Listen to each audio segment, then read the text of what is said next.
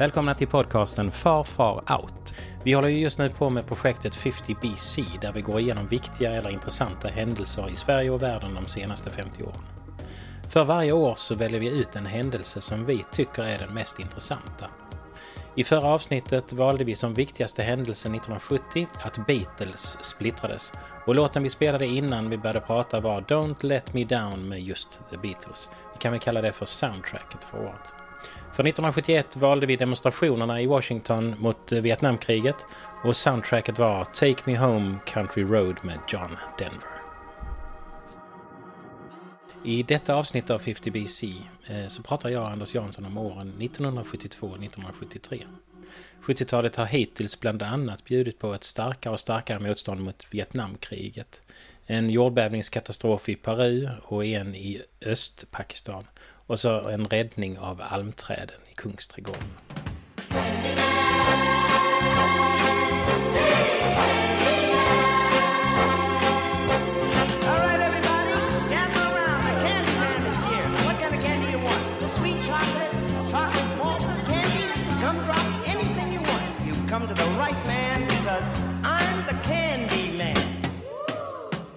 Då går vi in på 1972.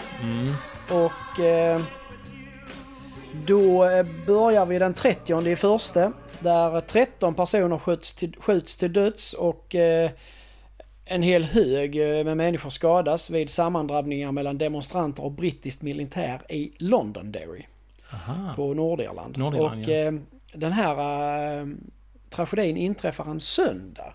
Och därför kallas det Sunday Bloody Sunday. The Bloody Sunday. This song is not a rebel song. This song is Sunday, Bloody Sunday.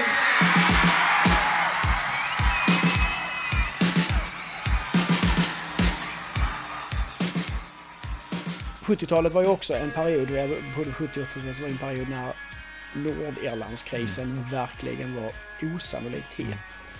Eh, Det var övergrepp på övergrepp Mm. från båda håll. Eh, Och det här är en av de mest berömda. Och varför var de, är de arga på varandra? Eller var de? Alltså det, när Irland, om jag har fattat det hela rätt, så när Irland blev självständigt från England så uppstod det ganska snabbt eh, spänningar mellan protestanterna som är uppe precis i det som Mm. nuvarande Nordirland och katolikerna eh, i resterande eh, del av, av Irland.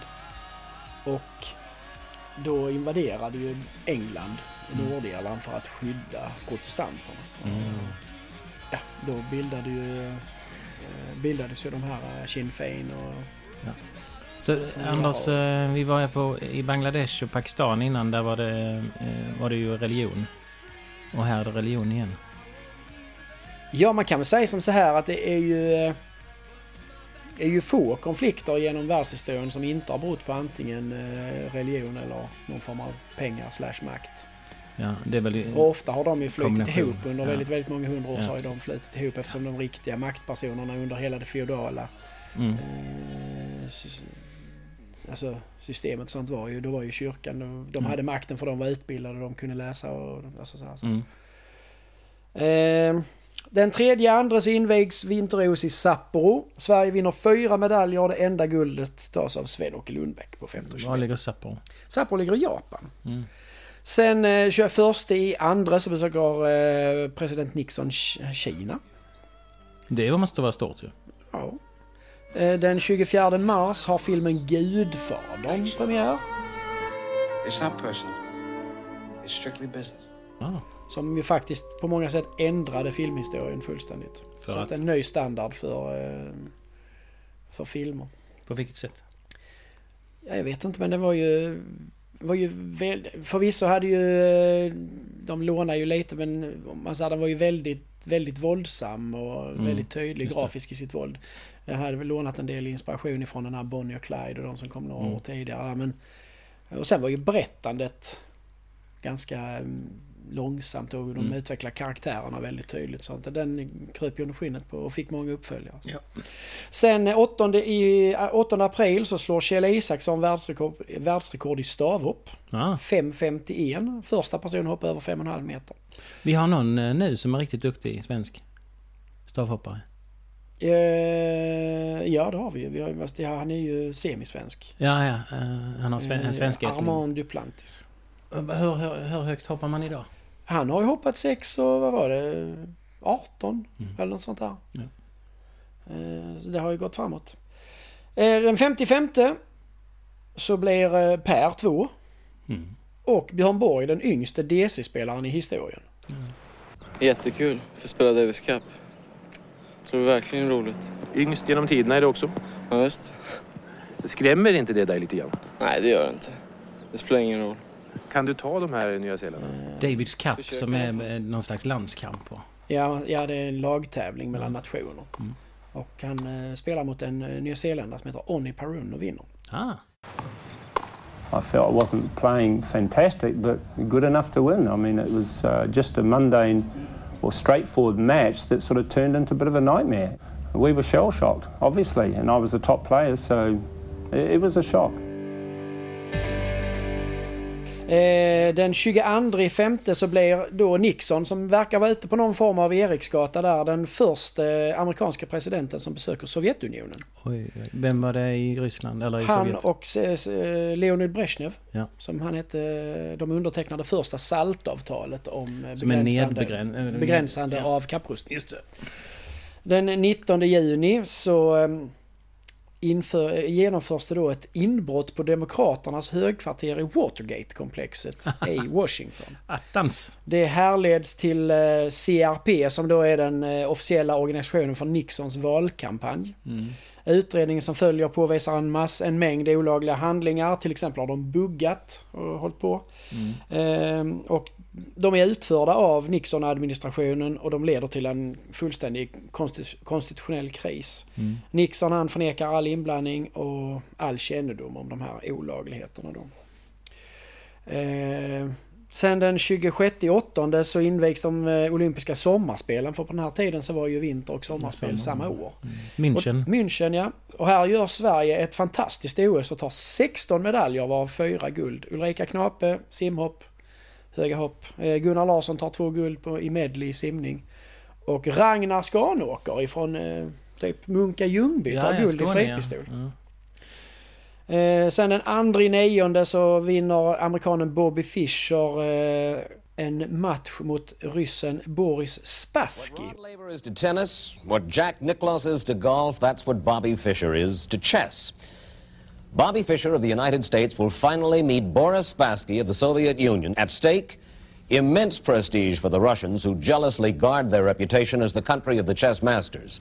They've held the world title for 35 years. Det kan låta löjligt men det hade ganska stor eh, politisk påverkan för att Ryssland var ju historiskt sett den fantastiska schacknationen och sen dök det upp en ung amerikan. Jag tror inte han var mer än typ, han var strax över 20 eller sånt där. Och vann det. det. Det var inte bra. För ja, kommunisterna använde schack Ja. som att de var eh, Smarta. smarta och eh, överlägsna och sen plötsligt fick de stryk. Jag tror den här matchen gick på Island. Eh, sen då den 59 då är vi inne på det. Det här är väl, detta är nog ett av de stora terrorismåren men då attackeras den israeliska OS-truppen inne i OS-byn i München. Och eh, 16 personer dödas. Och det är inklusive eh, terrorister och sånt här också. Okej, ja. Eh, för de terroristerna skjuts ihjäl på någon flygplats när de försöker fly och sånt där. Så, det chockar hela världen. Det är liksom en terrorhandling som sker mitt framför liksom, kamerorna i stort sett. Och i, i OS som brukar vara en sån här tid när det brukar vara ganska fredligt och blickarna är vända åt annat håll. Sen den eh, 16 då, eh, september också, bara typ 10-11 dagar senare, så inträffar då det som kallas för Bulltofta-kapningen. Ett svenskt inrikesplan har alltså kapats under en flygning från Göteborg till Stockholm. Planet, en DC-9 tillhörigt SAS, tvingades till Malmös flygplats Bulltofta. Vad är det nu som har hänt? Kan du berätta? Ja, det är eh, SAS eh, plan ifrån Göteborg 16.35 eh, med 86 passagerare ombord har kapats på väg mot Stockholm. Det är tre stycken kroati kroatiska terrorister från högerextremistiska organisationen Ustasa. Alltså. Eh, som kapar ett flygplan som heter Gunder Viking, ett SAS-plan. som är på Mm. väg från Torslanda till Stockholm. De tar fyra, eh, eh, person, eller fyra vad heter det, besättningsmedlemmar och 86 passagerare som gisslan. Och kräver att sju fångar ska släppas. Mm. Och det är då högerextremistiska fångar. Bland annat de som sitter fängslade för det här mordet på ambassadören. Okej. Mm. Och de flyger planet ner till Bulltofta som var dåvarande flygplatsen i, här i Malmö. Ja. Det här är också en av anledningarna till att den metod som jag jobbar med som förhandlare har uppstått. Mhm. För det här existerade inte på den Nej, tiden. nej. Att han här utser Sveriges regering eller så justitieminister Lennart Geijer till huvudförhandlare. Så han flygs ner till Malmö och eh, han diskuterar med de här eh, terroristerna. Mm. Det slutar med att de här sju fångarna förs på planet. Och ska få flyga iväg då, men en vägrar. Och de får inte på honom. Och då slutar då, då säger de att ja, men då vill vi ha en miljon kronor. Mm. Och sen så förhandlar Geijer sig fram till att eh, ja, det blir en halv miljon kronor.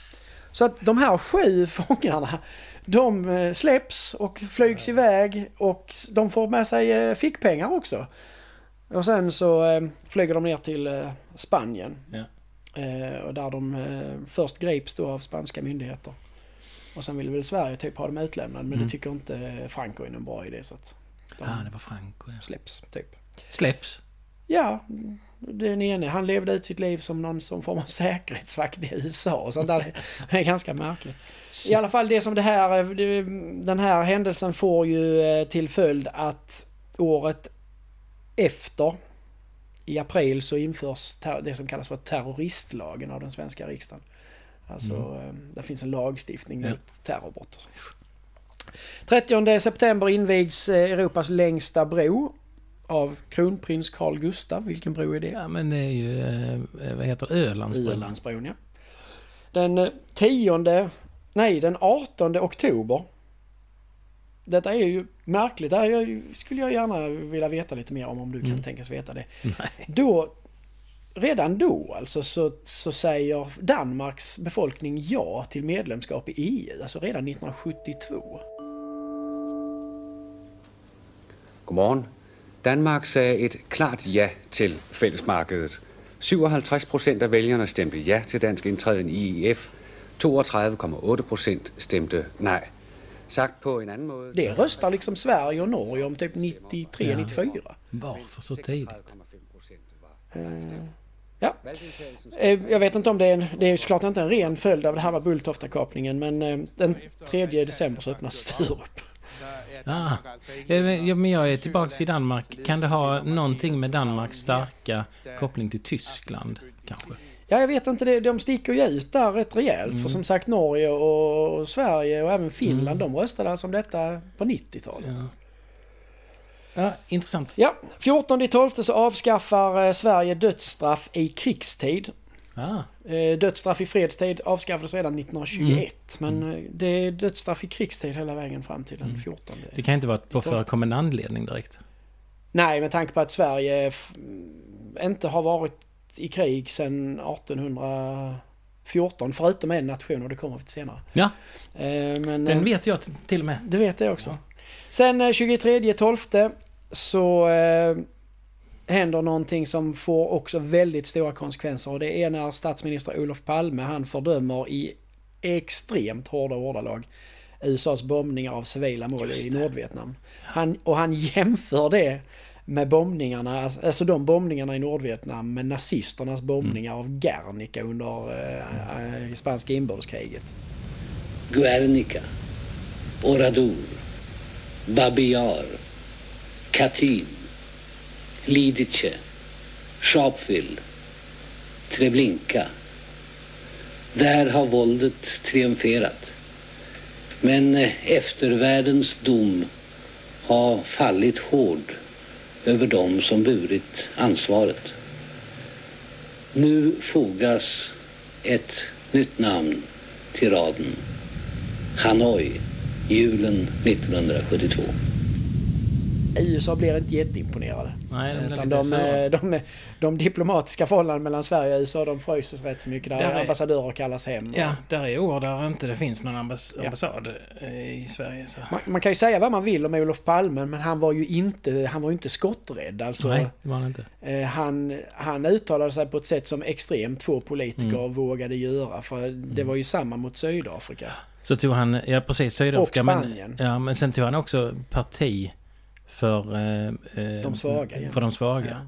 Och eh, oavsett priset känns det som. Eh, så, ja, intressant. Ehm, ja, här är det ju då om vi ska välja någonting från 1972 så känner jag ju att här finns väl framförallt två saker som jag tycker är... Ja, givetvis är det ju viktigt med det här saltavtalet men det, det kommer så många andra saltavtal sen så jag kan inte låta bli att tycka att Watergate-skandalen och... Eh,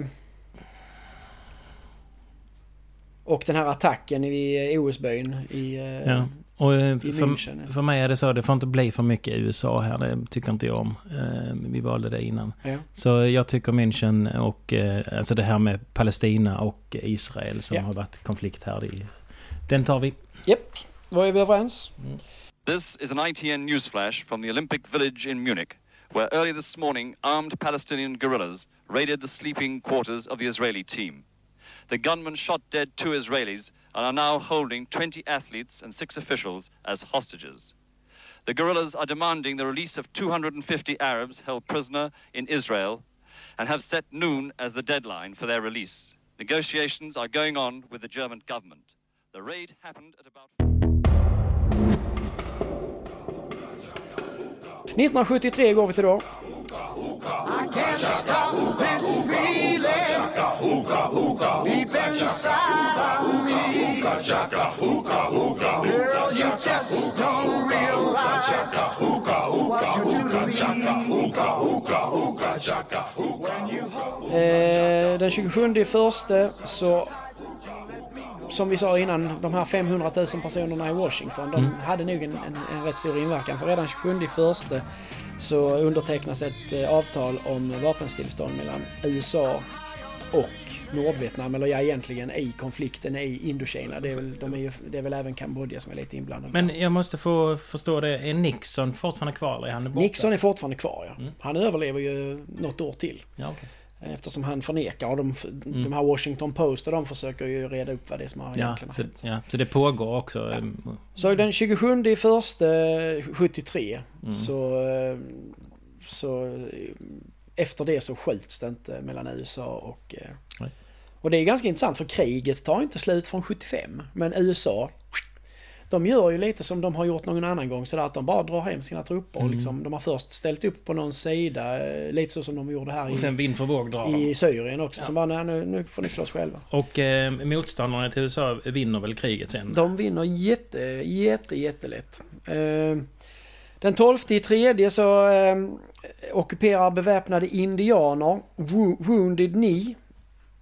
Som då är en ort uppe i nordvästra USA som är känd för att eh, den legendariska eh, indianhövdingen Sitting Bull, han mördades där. Vet du en grej? Att jag frågade mina barn om de visste vad Sitting Bull var för någonting. De hade ingen aning. Fattar du? Dagens Bo- ungdom. Får de lyssna på den här podden. Sitting Ja. Bull var ju Suornas eh, stora starka man och han... Mm. Han...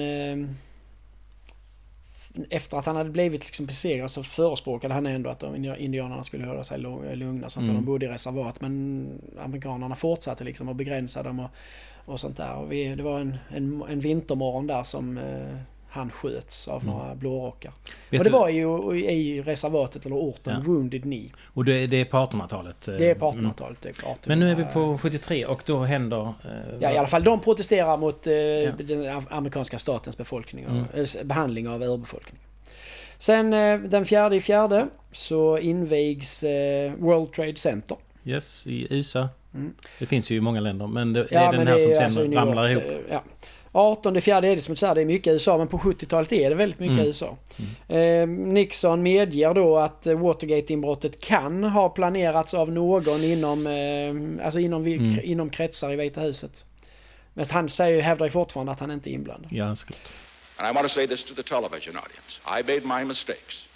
But in all of my years of public life, I have never profited, never profited from public service. I've earned every cent. And in all of my years of public life, I have never obstructed justice. And I think, too, that I can say that in my years of public life, that I welcome this kind of examination because people have got to know whether or not their president is a crook. Well, I'm not a crook. I've earned everything I've got.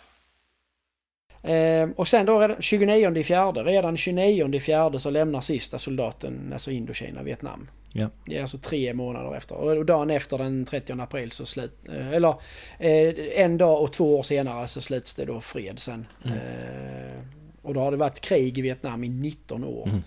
Och 180 dagar. Sen 55. Och, Men det är alltså två år efter det att USA lämnar. Ja, och eh, USA har inte varit med hela tiden utan det började... Nej, från början var ju kriget började ju mellan Vietnam och Frankrike Mm. som då kolonialiserade Vietnam. Och så sparkade de ut eh, fransmännen och sen så blev det ju spänningar mellan nord och syd på grund av kommunist, Mm. att kommunisterna höll till i norr och eh, de då inte marknads, mer marknadsekonomiska i syd. Och då blev det. Och Mm. Ja. därför USA gick in för att skydda dem. För att skydda dem, ja. Eh, sen då 9 i femte så eh, avslöjar journalisterna Jan Guillou och Peter Bratt med en artikel i eh, tidningen Folket i Bild att det finns en hemlig underrättelseorganisation i Sverige som heter IB. I maj 1973 avslöjas den hemliga spionorganisationen IB. IB-chefen Birger Elmér tvingas fram i offentligheten. Jag har tystnat Olof Palme är socialdemokratisk partiledare och statsminister. Det är han som pekas ut som politiskt ansvarig för IBs verksamhet. IB har sysslat med åsiktsregistrering av kommunister. Varken riksdagen eller svenska folket känner till IBs existens. Och Palme slår ifrån sig. Visst har han träffat IB-chefen Elmer, men Bratt och Guillou, journalisterna bakom avslöjandet, har förläst sig på indianböcker och agentromaner, säger han. Palme vet betydligt mer, men han säger inget. I slutändan kommer Palme lindrigt undan. Under hela IB-affären lyckas han dölja sin egen roll i underrättelsetjänsten. Han hade en sån. Palme hade hemliga uppdrag som varit okända fram tills nu. Och ända från ungdomsåren var han också nära bekant med IBs blivande chef Elmer. Frågan är om Palme hade... Eh, och den organisationen har funnits sedan 1957. Den var underställd försvarsstaben och ägnade sig åt att spionera i utlandet, Mm. att åsiktsregistrera kommunister, att samarbeta med CIA och Israels eh, sån här eh, motsvarighet till CIA, den heter Shin Bet. Och sen gjorde de inbrott på egyptiska ambassaden. De var eh, i, allmänhet kriminella. Ja. Och det mest anmärknings- anmärknings- anmärkningsvärda med det här var att Sveriges riksdag hade ingen aning att de fanns. Men, eh, Det min- mest osannolika av allt är väl att Jan Guillou och Peter Bratt åker i finkan. Ja, de blev, hamnade i fängelse för förräderi. De satt ett år för att de hade avslöjat den här skandalen nu. Ja. I alla fall, vi kommer nog till det sen tror jag. Ja. Först i sjätte så utropar militärregimen i Grekland republik och avsätter kungen, då formellt kungen. Han, är, han lever redan i exil men de avsätter honom. Mm. Sen har vi Norrmalmstorgsdramat Mm. som utspelar sig mellan den 23 och den 28 i åttonde. Eh, och eh, det är en eh, buse som heter Jan-Erik Olsson som går in på eh, Kreditbanken tror jag den hette. Vid Norrmalmstorg. Ja, och tar fyra gisslan, alltså ur personalen, låser in sig i något bankvalv. Mm. Och så begär han 3 miljoner, en snabb bil och sen något udda att han vill ha Clark Olofsson till platsen. Som sitter i fängelse. Han sitter i Norrköping som på den tiden var en av hög, Mm. högriskanstalterna. Vad gör regeringen? Jo då, de ringer justitieminister Lennart Geijer. Igen? Som får komma dit och förhandla. Han gör inget annat de här åren. Eh, så du förstår att man, man insåg att det finns nog ett behov av en förhandlingsorganisation. För, att- Var han specialutbildad på något Ja, sätt? nej, det var han ju inte. Han höll ju mest på att springa på bordeller och bete sig. Så att han var ju en, en oerhört usel representant Ja, för både. Sverige och eh, Sveriges rättsväsende. Eh, I alla fall eh, sen efter eh, fem dagar i, i den här i det här bankvalvet så, försök, så sprutar poliserna ner gas genom något borrat hål och då Mm. flyr ju Olofsson och Olsson ut. och grips, ingen skadas. Det som är mest intressant är ju då att efter de här fem dagarna i, eh, i eh, bankvalvet så blir gisslan jättearga på polisen och tar Mm. parti för eh, alltså då gisslantagarna. Det är fortfarande fyra personer som hålls som gisslan inne i banken. Tidigare idag fick eh, Ekoredaktionen en telefonkontakt i banken med Kristin Enmark som alltså sitter där som gisslan. Alltså jag är inte det minsta rädd för Clark och den här andra killen. Jag är rädd för polisen. Förstår du det? Och åker vi med dem, okej, chansen finns att de tar död på oss va. Men det gör de inte. Jag tror inte att de gör det va. Du litar alltså på Och jag litar fullständigt på dem. Jag skulle kunna åka hela världen runt med dem. Definitivt alltså. Jag tror mig eller ej, men jag, vi har haft riktigt trevligt här. Vi har suttit och pratat och allting. Det enda man har varit rädd för är att polisen ska gå till attack. Psykologiska tillståndet där de omvänds, det får ett speciellt namn som heter vad? Ja, Sto- Stockholmssyndromet. Men, Ja. men jag har ju precis sett eh, filmen som är eh, inte så gammal, eh, Stockholm. Som handlar om hela den här händelsen. Den är ganska nära eh, verkligheten men eh, där är lite grejer som inte eh, Mm. stämmer. Ja, men den är väl amerikansk? Va? Så Den är amerikansk. De gör sällan någonting som är Men exakt. med svenska skådespelare också. Eh, ja, den 11 september så blir det militärkupp i Chile. Their leader was Augusto Pinochet, who had been supreme commander of the armed forces under Allende. As far as politics are concerned, Chile will have to continue being what it has always been a democratic, freedom loving country with freedom to worship, to think, to work. President Salvador Allende som eh, eh, då eh, avsätts eller skall avsättas, avsättas. Han begår självmord. Jaha. Oj. Eh, Ja, alltså han, han erbjuds, det är ju han som genomför eh, kuppen heter ju Augusto Pinochet, och Mm. är, eller Pinochet och är general i den chilenska armén. Mm. Han erbjuder Allende något plan. Alltså, du får hoppa på ett plan Mm, och flyga mm. typ till USA. Ja. Men Allende han vägrar. Och det är ju så att eh, det var bra i och för sig. Nu tar han livet av sig men det planet hade ju eh, Pinochet ändå bestämt sig för att när de, han flög på Mm. det skulle, skulle, han, skulle det sprängas. Aha, shit. Och jag vet inte om Allende fattade det. Och sen ville han väl ändå, tycker han då är det bättre att jag tar mig själv av dagen än att någon Mm. annan gör det. Så. I alla fall så följer ju 17 år av järnhandsstyrelse, eh, Med förföljelse, mord, tortyr. Chile är ju extremt, extremt plågat under den här tiden. Och det, vi har väldigt mycket chilenare, i, eller chilenska ättlingar i Sverige som Mm. kom under den här perioden eftersom den politiska förföljelsen var ju otroligt stark. Eh, Och också en, någon koppling eh, mellan svenska vänstern och Chile på något sätt. Ja, det- de var ju... eh, Alltså Sverige hade ju under 70-talet... Socialdemokraterna var också extremt eh, engagerade i Mm. väldigt mycket frihetskamp. De, Ja. Alltså Socialdemokraterna, nu levde inte jag, men jag får för mig att de låg väldigt mycket mer åt vänster än vad de Mm. gör idag. 15 september i alla fall, då avlider Gustav den sjätte Adolf Jaha. på sjukhus i Helsingborg. För att han bodde ju på... Han bodde på Sverige. Ja, precis. Och eh, fyra dagar senare, det vill säga den 19 i fjärde, så avger Karl den 16 Gustav sin kungaförsäkran. I den konselj som nyss hållits har jag som första regeringshandling utfärdat följande kungörelse till Sveriges folk. Och det var inte hans unge? Nej, det var hans sonson. Varför, För, eh, varför, varför fick inte hans pappa ta Han dog i en flygolycka när kungen var typ ett år. Alltså vår nuvarande kung. Som typ kronprins dog han då Ja. i en flygolycka. Mm.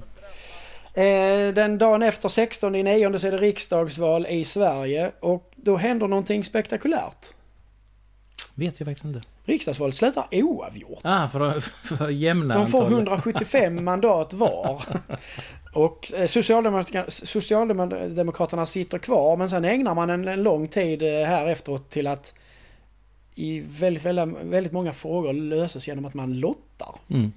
Och det kallas till och med för lotteririksdagen. Just det. Och det får till följden, jag tror det är året efter som, och vi kommer nog till det, så man bestämmer sig för att vi får sänka antalet eh, riksdagsmän, Mm. eller riksdagsplatser från 350 till 349. 349. För vi kan inte hålla på och få oavgjort. Mm.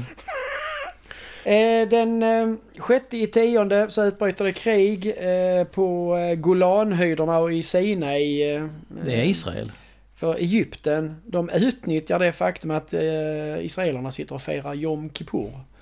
Och då, då attackerar de Israel. Eh, men det var inte så länge, det ingås vapenvila redan typ 25 oktober eller sånt här. Ja. eh, Bara två, två veckor efter. Och, men detta leder i alla fall fram till att den 17 i tionde så beslutar eh, OPEC-länderna att inleda, alltså att de ska skära ner på oljeproduktionen. Och det ska de göra tills dess att Israel lämnar sina ockuperade områden. The decision to cut back on oil production as a weapon against Israel was taken at a meeting in Kuwait, which was attended by the Syrians and the Egyptians as well. Less Arab oil won't hurt the United States much, but it will pose quite severe problems for the Japanese and especially for the West European countries. Eh, Och detta får ju faktiskt ofattbart svåra konsekvenser. För det har ju varit en högkonjunktur e- egentligen ända sedan strax efter andra världskriget. Mm, Alla mm. länder och har eh, industrin och alltså ekonom, ekonomin har varit en- under en ständig utveckling. Men härifrån och med detta så eh, ersätts det egentligen av en drygt 10 år lång lågkonjunktur resten av 70-talet och in på 80-talet. Till exempel på julafton där det året 73 så fördubblar OPEC eh, oljepriset. Och Sverige de inför bensinransonering och, och sånt här. Det är ju eh, det, här... eh, Det kan varit... För det kom ju flera sådana oljekriser. Och här är, Detta är den första oljekrisen. Ja, och, där, min pappa han hade ju bensinstation och där stod ju folk i kö för de skulle hamstra innan då oljepriset gick upp. Det var helt eh, Ja. sjukt. Eh, Och där har vi återigen, vi sa innan att väldigt många konflikter handlar om re- religion. I det här Ja. fallet så är det ju ett visst mått av religion men det är också ett visst mått av pengar. Men eh, det är ju Mm. egentligen religion att muslimerna Mm. vill förmå israelerna till att eh, lämna tillbaka ockuperade områden.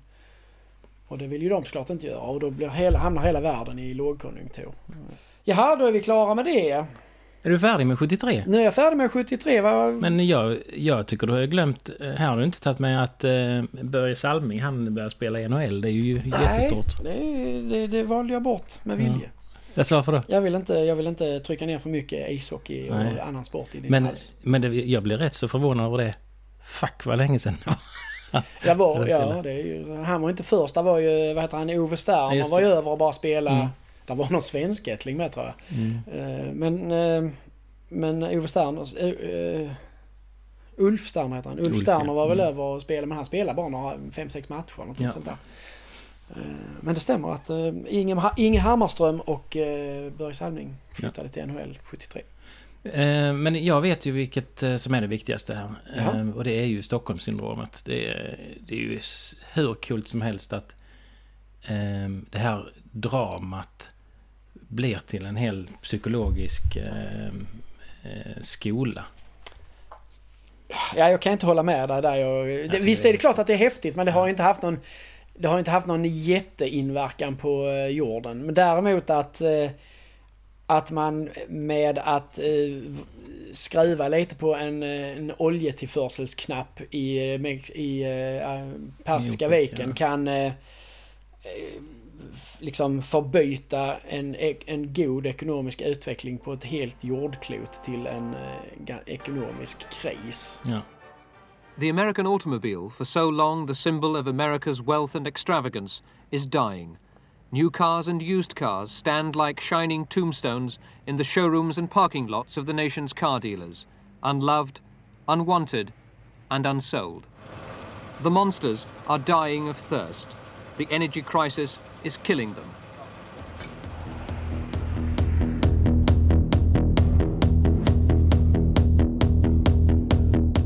Ja, då var vi vid vägs ände. 1972 blev årets händelse massakern under OS i München och soundtracket för året var Candyman med Sammy Davis Jr. 1973 var årets händelse starten på oljekrisen och soundtracket Hooked on a feeling med Blue Swede. I nästa avsnitt talar vi om åren 1974 till 1975. I avsnittet får ni bland annat höra historien om en europeisk monark motvilligare än vår egen Carl Gustaf. Ni får också höra statsminister Olof Palme svära. Tack för att ni lyssnar på podcasten Far Far Out. Gå gärna in på vår Facebookgrupp Far Far Out och kommentera. Och glöm inte att berätta för nära och kära så ännu fler hittar till oss. Hej hej!